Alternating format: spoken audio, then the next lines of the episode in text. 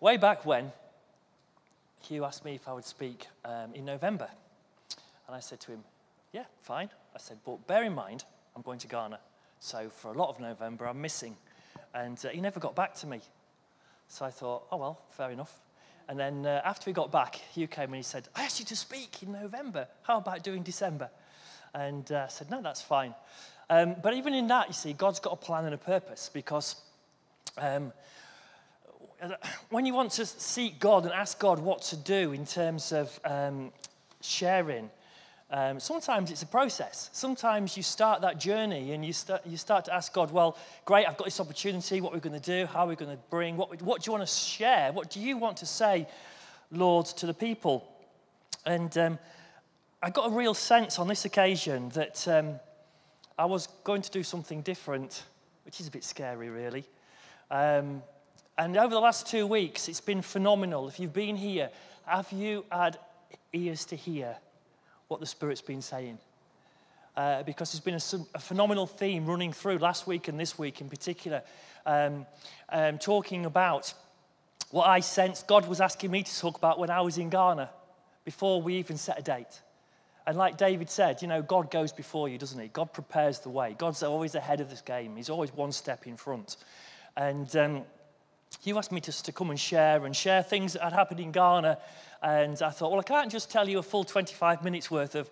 Uh, we went to this slave fort, and we went to that king's palace, and we, we had meals with these authorities, and we influenced, and we went to churches that have grown from a handful of people when I was there into the hundreds now, and seen buildings put up and raised to the glory of God. I can't spend 25 minutes doing that sort of thing.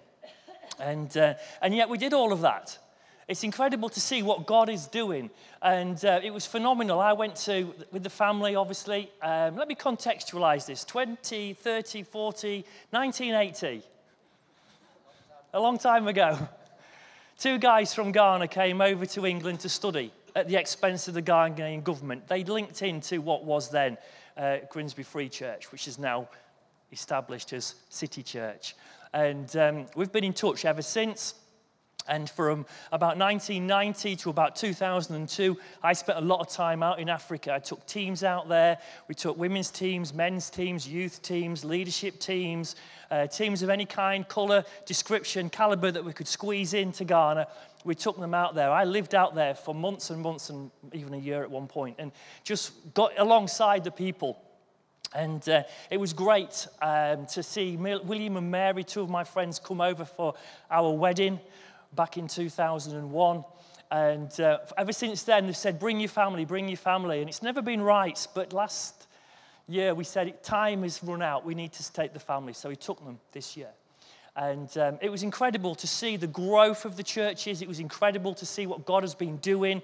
It was incredible to go into the marketplaces and have market women run down the, the pathways shouting, Richard is here, Richard is here. People I've not seen for 20 plus years. And uh, the influence, uh, obviously, for whatever good or bad it was when I was there, uh, is still lasting. And I went to churches and people saw me and they got me to stand up in front and announce that when I was last with them, I was like this being stick thin, very not as good as I am now, very skeletal in some respects. Um, and, and, now look at me. And they went, he's grown and see what God has done. And I went, yeah, but See what God has done with you. You've gone from 60 or 70 people when I was here to over 400 people. You've put up a building to the glory of God. Went to other churches where the same thing had happened, but maybe not on the same scale. But there's been growth, there's been development. And William said, Can I bring a message to you from him? So I'm going to start this morning with that message. And if you've got your Bibles, um, turn to 1 John, and we'll see where it goes from there because I want to link it into some of the stuff that I feel God wants me to share this morning as well. William said, Can I share this with you? He brings greetings. William is 70 in January. A friend of mine. Still building his house, still serving the kingdom of God, retired from official ministry, but still traveling in the taxis, in the buses, sharing his heart for people that they don't go to a lost eternity. He's still reaching out, he's still influencing, he's still the grandfather of many church activities in that place.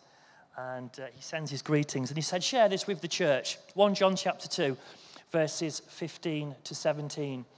He said, Church, do not love the world or anything in the world. If anyone loves the world, the love of the Father is not in him. For everything in the world, the cravings of sinful man, the lust of the eyes, the boasting of what he has and does, comes not from the Father, but comes from the world. The world and its desires pass away, but the man who does the will of God lives forever. And he said, link that with Matthew 6:33, where he says, Seek first the kingdom of God. And all these other things will be given to you as well.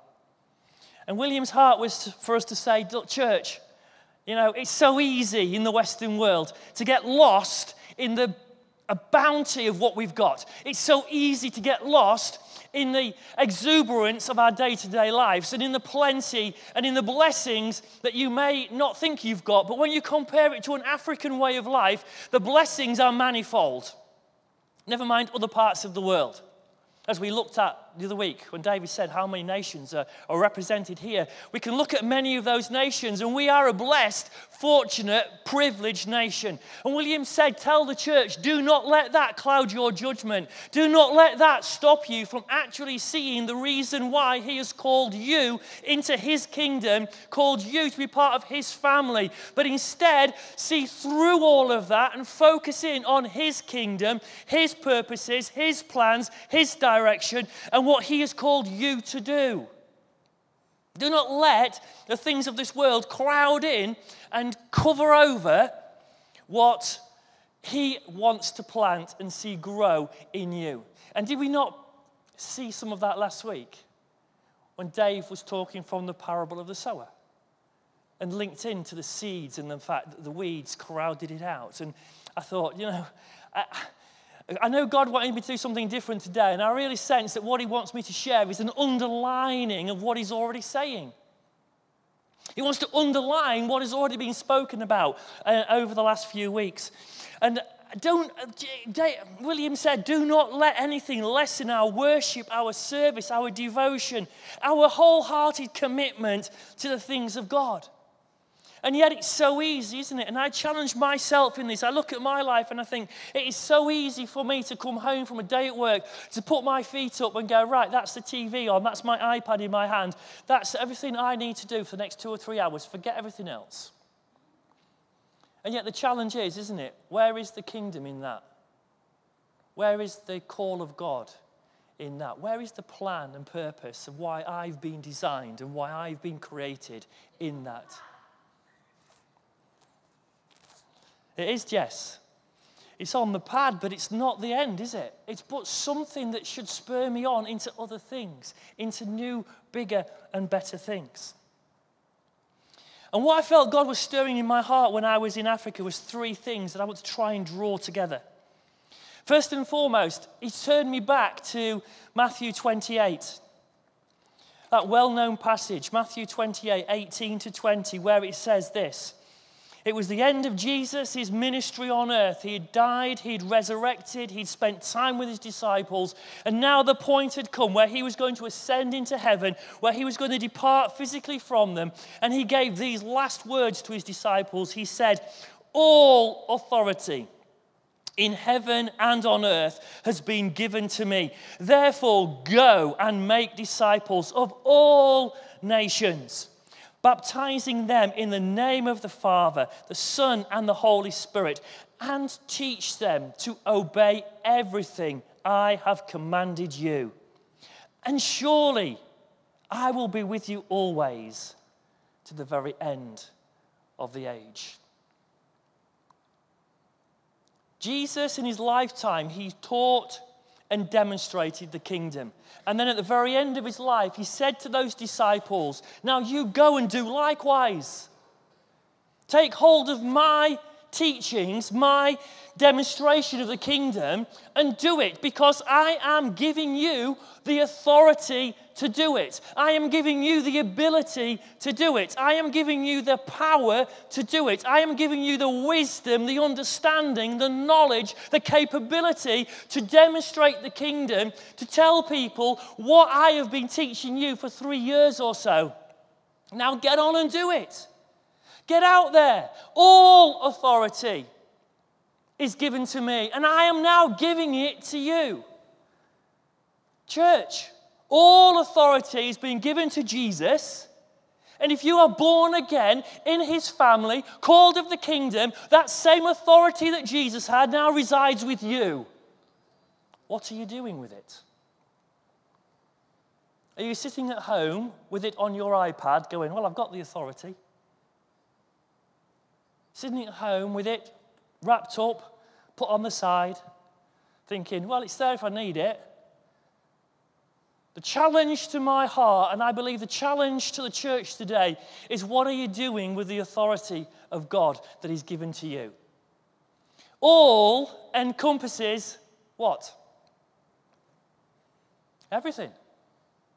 So, why do we water it down? Why do we make exceptions? Why do we go, yeah, God's got all authority, but I'm not so sure if He can do something about my unemployment? But I'm not so sure he can do something about my sickness. But I'm not so sure he can do something about my family situation. But I'm not so sure. Church, all authority over everything is given to him. And he has given it to us to use for his glory and his kingdom. It's a fresh challenge, I believe, to learn the awesome truth of Matthew 28. Let's get it embedded in our hearts and let it manifest it in our behavior. Can you just imagine? Can you just contemplate with me for a minute? Think about for a minute that situation. The disciples are with Jesus. Jesus knows he's going to ascend into heaven. He's gathered them all together and he goes, Right, all authority is now given to me. Now go and do the same. And then he ascends into heaven. Can you think what the disciples must have been going through at that point in time? Jesus had departed from them. But I, you know, I begin to wonder, I wonder if things like this came back to remembrance, that then penned itself into the scriptures. Matthew 9, Jesus said, I am the Son of Man who has authority on earth to forgive sins. Matthew 18, whatever you bind on earth will be bound in heaven. Whatever you loose on earth is loosed in heaven. John 20, if you forgive sins, they are forgiven. John 14, I, Jesus said, I will do whatever you ask in my name. Mark 1 and Luke 8, two occasions when even the demons, when they saw Jesus, they screamed out and said, You have authority, do not do this, do not send us there, but whatever you say, we will do. The demons recognized Jesus. Matthew 16, Peter's confession of faith. Jesus said, Who do you say that I am? And Jesus then said to the disciples, But who do you think I am? And Jesus said, uh, Peter said, You are the Christ, you are the anointed one, you are the Messiah. And Jesus said, I'll give you the keys of the kingdom of heaven. Keys, a symbol of authority. Keys, a, king, a symbol of being able to open up and lock things. True believer you and I, our authority lies in a revelation of who Jesus is, followed by active, applied authority in Him. The church is charged to implement what He has released through His life, His death, and His resurrection. Church, you are empowered, you are given the authority today. When you see people bound up in sin to say, Your sins are forgiven. When you see people bound in sickness, to say, to loose them into healing and pray for them to be restored. When people are bound by the demonic, to loose them into freedom and into His purposes. When you see people bound in chains, to break those chains and see people set free and walk out of prison cells that are holding them down, that are stopping them from fulfilling their God given mandate, their God given purpose, their God given place in His kingdom. When people are bound by confusion, you are given the authority to loose them into clarity. When you see people bound up by, you have the authority to release them into Church, all authority resides in his hands. And I just wonder, you know, it, a few days later, Peter was going to pray, wasn't he, with, with um, John in the temple, and they saw the, the, the beggar at the gate, beautiful, whose legs were crippled. And what does, what does Peter do when he says, Give me, give me silver, give me gold, give me something to, to, to change my life for today. Peter looks at him, and I wonder if he remembered that occasion back on the mount where Jesus said, All authority. Because Peter says, I do not have silver and gold, but what I do have in the name of Jesus Christ, rise up and walk. And the scripture said that man, strength came back into his legs. He leapt up from the ground and he went into the temple, praising and declaring the wonders and the power of God. That authority that Peter had, you and I have got too. Anton Andrea, on the streets, remember the authority that you've got in his name.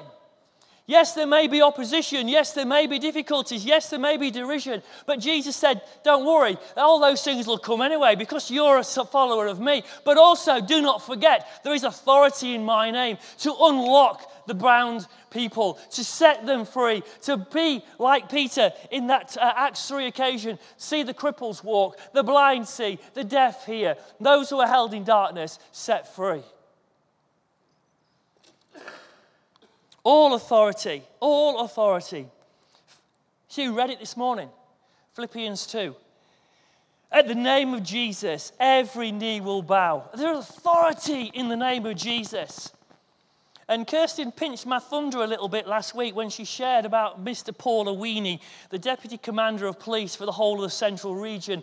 But do you know what? We went out for a meal with that man. He has influence over a nation in terms of authority in the police force because he's a man of integrity. He's a man of righteousness. He's a man of truth. He's a man who loves God and does not suffer fools gladly. And he, he took us out for a meal. He took two of his. Uh, junior officers with him. And it was quite a funny little occasion. We were about to leave, and the two junior officers decided it was time for them to go to the bathroom, uh, not knowing that we were about to leave. Now, I got up from the table, went to the bathroom, and they heard a whisper. It went something like this He's about to move. So they left the bathroom without actually having used the bathroom because their commander in chief was on the move and they did not dare miss out. So they left the bathroom, stood in the corridor, while their commander in chief walked past them. They then ran to the car, opened the, the, doors, got in the car, and drove him off. Now, how they managed, I do not know, because uh, we went our separate ways after that. But it struck me, isn't it, that, that Mr. Awini, he had authority even over those people. And those guys were watching out for him. Those guys were watching out. Where is our commander going? What is he doing? We need to be there. And it's the same for us, church. Our commander is Jesus. Where is he going? What is he doing? Do we have the same desire as those two officers? To be there with him, to be in the place where Jesus is going to, to be on the path with Jesus, heading in the direction that Jesus is going? Or are we going to stay in the bathroom and do what we want to do in the way that we want to do it? And then when we're finished, then maybe we'll try and catch up. It doesn't work like that, people. When Jesus is on the move, get in with Jesus, or you'll be left behind. And that brought me to the second thing that I felt God was sort of trying to teach me in particular, but I think it's relevant. You know, we need to take seriously the transformation the church can bring, and we need to be watchful for God's authority uh, uh to apply it. Ezekiel chapter 3 says this Son of man, I've made you a watchman for the house of Israel. Therefore, hear a word from my mouth and give a warning from me. Isaiah 62 says this I have posted watchmen on your walls, Jerusalem. They will never be silent by day or by night. You who call on the name of the Lord, give yourselves no rest. So we, we've got the authority, church, but we're also called to be watchmen. Watchmen are vigilant. They look after a city 24 7. In the days of old, when there were walled cities, They used to place people at intervals along this, the wall of the city that were there day and night, looking out, being vigilant. They would often call in the watches of the, the night as well. They would call at times. You see it on the ships as well, don't you? Where they ring the bell and go, Seven bells, all is well. Twelve bells, midnight, all is well. The watchmen, they are crying out. They're watching over. They're being vigilant. They're watching the signs of the times. What are we doing? Are we being vigilant? Are we watching the signs of the times? Are we crying out the watches of the day, the watches of the night, telling people, what time is it? Mr. Wolf. What time is it, church? What time is it? Do you have eyes to see in the physical and into the spiritual? What is going on? Are we watchful? Are we mindful? A watchman also searches the horizon. They're constantly scanning out, looking far afield. They don't look behind them at what's going on in the city. They're out looking, they're watching what is approaching, what is coming. They're looking for the enemy approaching. They're looking for the enemy coming towards their city to bring destruction, to bring death, to bring um, um, things of negative approach they're looking for that. They're also looking for disaster, looking for the natural disasters. Are the locusts coming? To eat the field, to eat the fresh fruit, to eat the grain, to eat the greenery. They're looking for pestilence and disease. They're looking for the enemy. They're keeping a watch and then they're warning the city behind them. They're rousing the army if the enemy's coming and saying, Get up, the enemy is coming. We need to go to battle on this occasion. Or get up, the enemy is coming to rob, steal, and destroy what is rightfully ours, our fruitfulness, the, the, the benefit of our hard work. Get up, get up and do something about it, confront the enemy.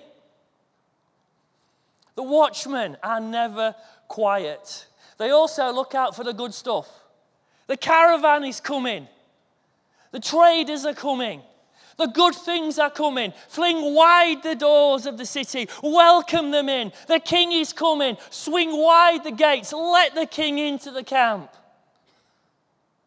Church, are we being vigilant? Are we being warning of people of what is coming? Are we being um, declarers on telling people of the good things, but also the bad things that will destroy and harm as well as bless and prosper? What are we doing? Watchmen have authority to allow things into the city or to reject things from their city. Ezekiel 33 had this warning, though. He said, If you see the sword and stay silent, I require their blood from your hands. In other words, if you're watching and you can see something coming and you stay quiet and it takes your city, God says, You're the one at fault.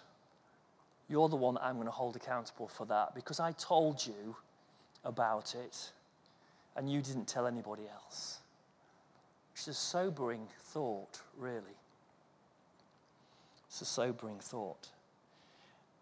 You know, I, I went out a few Saturdays ago. I don't often go out, but I went out with some friends um, for a, a, meal, and then we went out into Grimsby town on the night for a few drinks. And um, I was with three other guys, and uh, one of them, he, well, in fact, two of them shared some stories with me that kind of made my my spiritual antenna go like this because I knew what God was saying to me about this sermon. And uh, one of them was telling me that um, he, he works with vulnerable children. And he said, do you do not realize what is going on? And I said to Kirsten when I, the, night after, the day after, I said, I'm so naive. I thought I lived in a sleepy, beautiful, quiet Grimsby. I said, but the stories I heard last night have made me realize that the enemy's on the move but what are we doing about it as a church? And he shared some stories, and I can't go into all the details, but things like uh, drug gangs from Liverpool and Manchester are coming over and targeting our young people and making them drug runners into other cities, making them drug runners. Uh, they're putting pressure on them, they, they basically put them into modern day slavery. We've had people disappear from the streets of Grimsby and uh, appear in London in, in bad, notoriously bad areas of London and who have been hurt and harmed and damaged both physically and psychologically. And um, they're being taken away from this, this, this area of Grimsby. We've had other gangs move into this area and exploit the young people in other different ways. He was telling me stories of how parents he works with are actually prostituting out their daughters to try and make a little bit of extra income. They're not bothered about their children, they're just prostituting them out to whoever they can find to take their daughter and do whatever they want with them.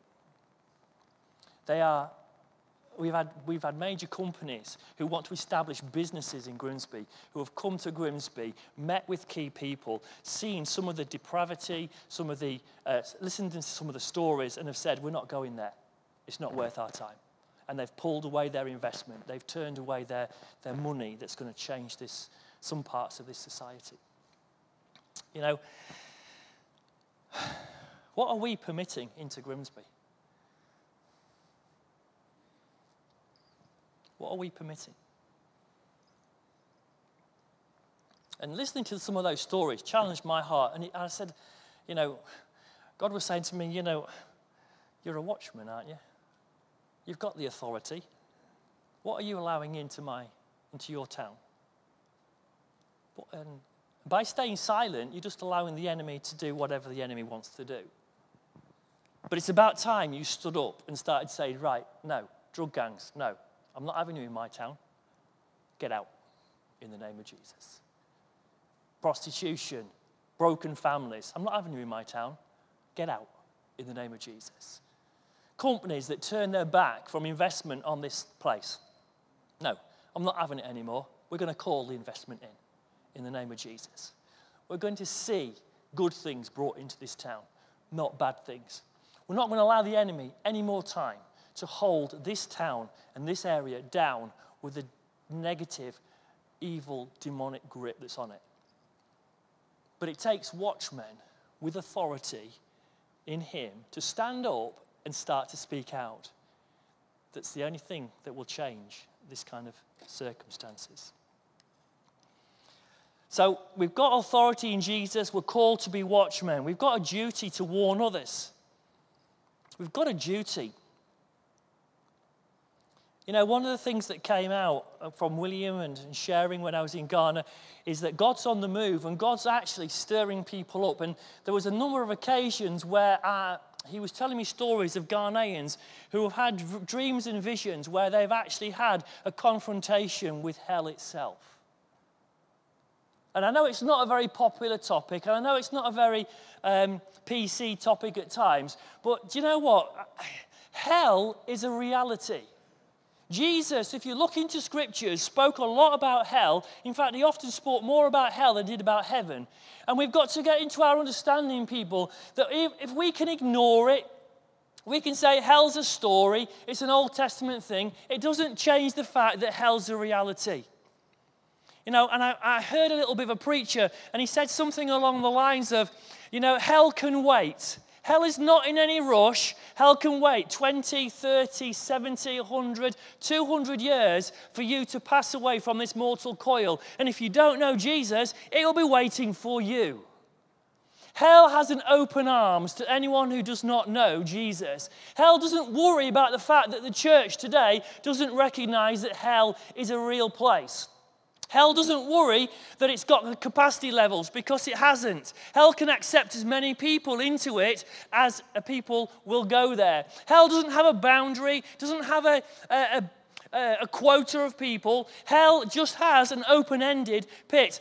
And William was telling me some stories of people who have, in the spirit, have been into hell and the, and the terrible things that they have seen and witnessed. And some of these people have actually physically died. And God's brought them back to life and said, Go forth and share.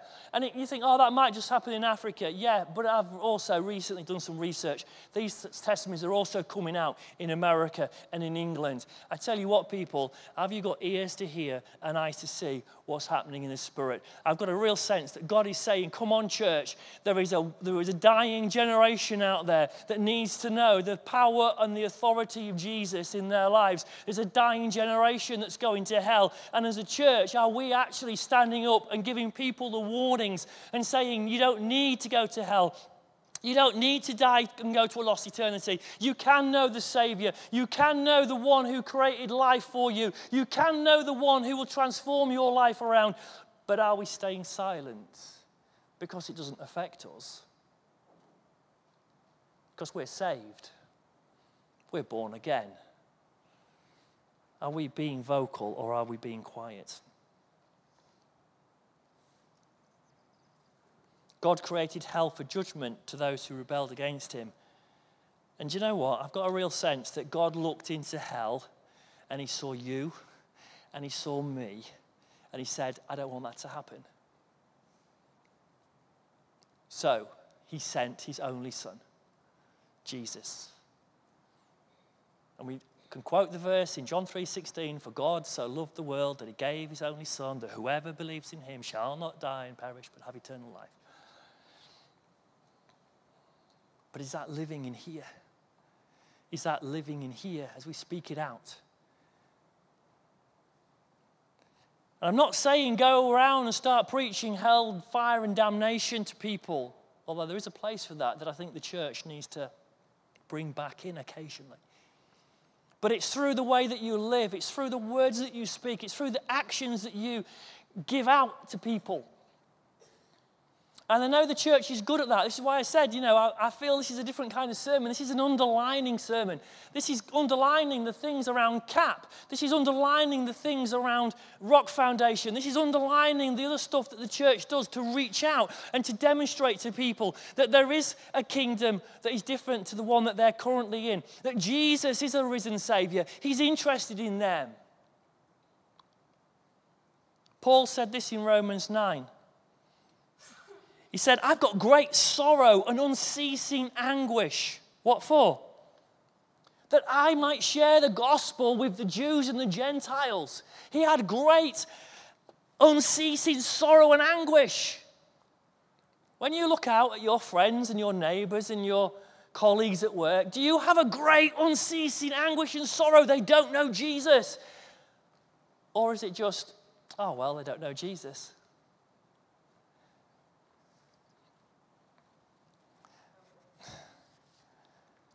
It's a challenge to us all. And it's just seeing what God is opening up. God is opening up so much these days. God is opening up so many opportunities for us to be church, to share the kingdom, to share the good news, to share that Jesus loves them in so many different ways. And people are so receptive to it. If we just stood up and did what we were asked to do, if we were just obedient to Him. The message for Matthew 16, where Peter's confession, it says this He says, You will have complete and free access to God's kingdom, keys to open any and every door. No more barriers between heaven and earth, earth and heaven. A yes on earth is a yes in heaven, and a no on earth is a no in heaven.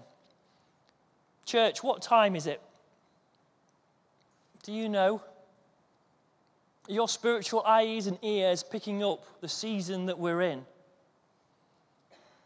What is on the horizon? What are we permitting or forbidding into our lives, into our church, into our city, into our nation? Jesus said in Matthew 9, The harvest is plentiful, but the workers are so few. We can bring a change, and we should be bringing a change. You know, and sometimes things take time. I was given a little testimony last Sunday where Kirsten and I had met with some friends, and they've got a little bit of a difficult situation with a mum at the moment, and there's a little bit of a barrier between them. And they were going to a wedding, and they didn't want the tension. So we just said, Well, let's pray for you, and let's just believe God that it'll be okay, everything will be fine, that God will undertake. You just go and be who you're called to be. Just be who you are. Don't put a front on. We'll just pray for you. And then the following week, that was on the Sunday, the, uh, on the Saturday, the following week, I got this little piece of paper that said, you know what? We went to that wedding. We had a conversation with my mum. The conversation basically went, I'm really sorry for what's happened. And uh, forgiveness was shared both ways. And, uh, and then the mum said, You know what? I think I need God and I think I need church back in my life. Changes can come. I've had a situation at work, some of you know one of them with one of my bosses who went a long time ago, but I've had another irritation um, working alongside me for a while now. And um, my staff have come to me, they've complained about them, complained about them, complained, and I've just said, it'll be all right, it'll be all right, it'll be fine. Just leave it. Just stop moaning, stop groaning, stop complaining. It'll be all right, it'll be all right. This week, my current boss turned around to me and she said, Absolute secret, don't share this with anybody. So I'm sharing it with you guys. Um, the guy that's been in irritation has just walked out, resigned, not even doing his notice, and we've accepted it and he's gone. Just like that. You know, we can be a change.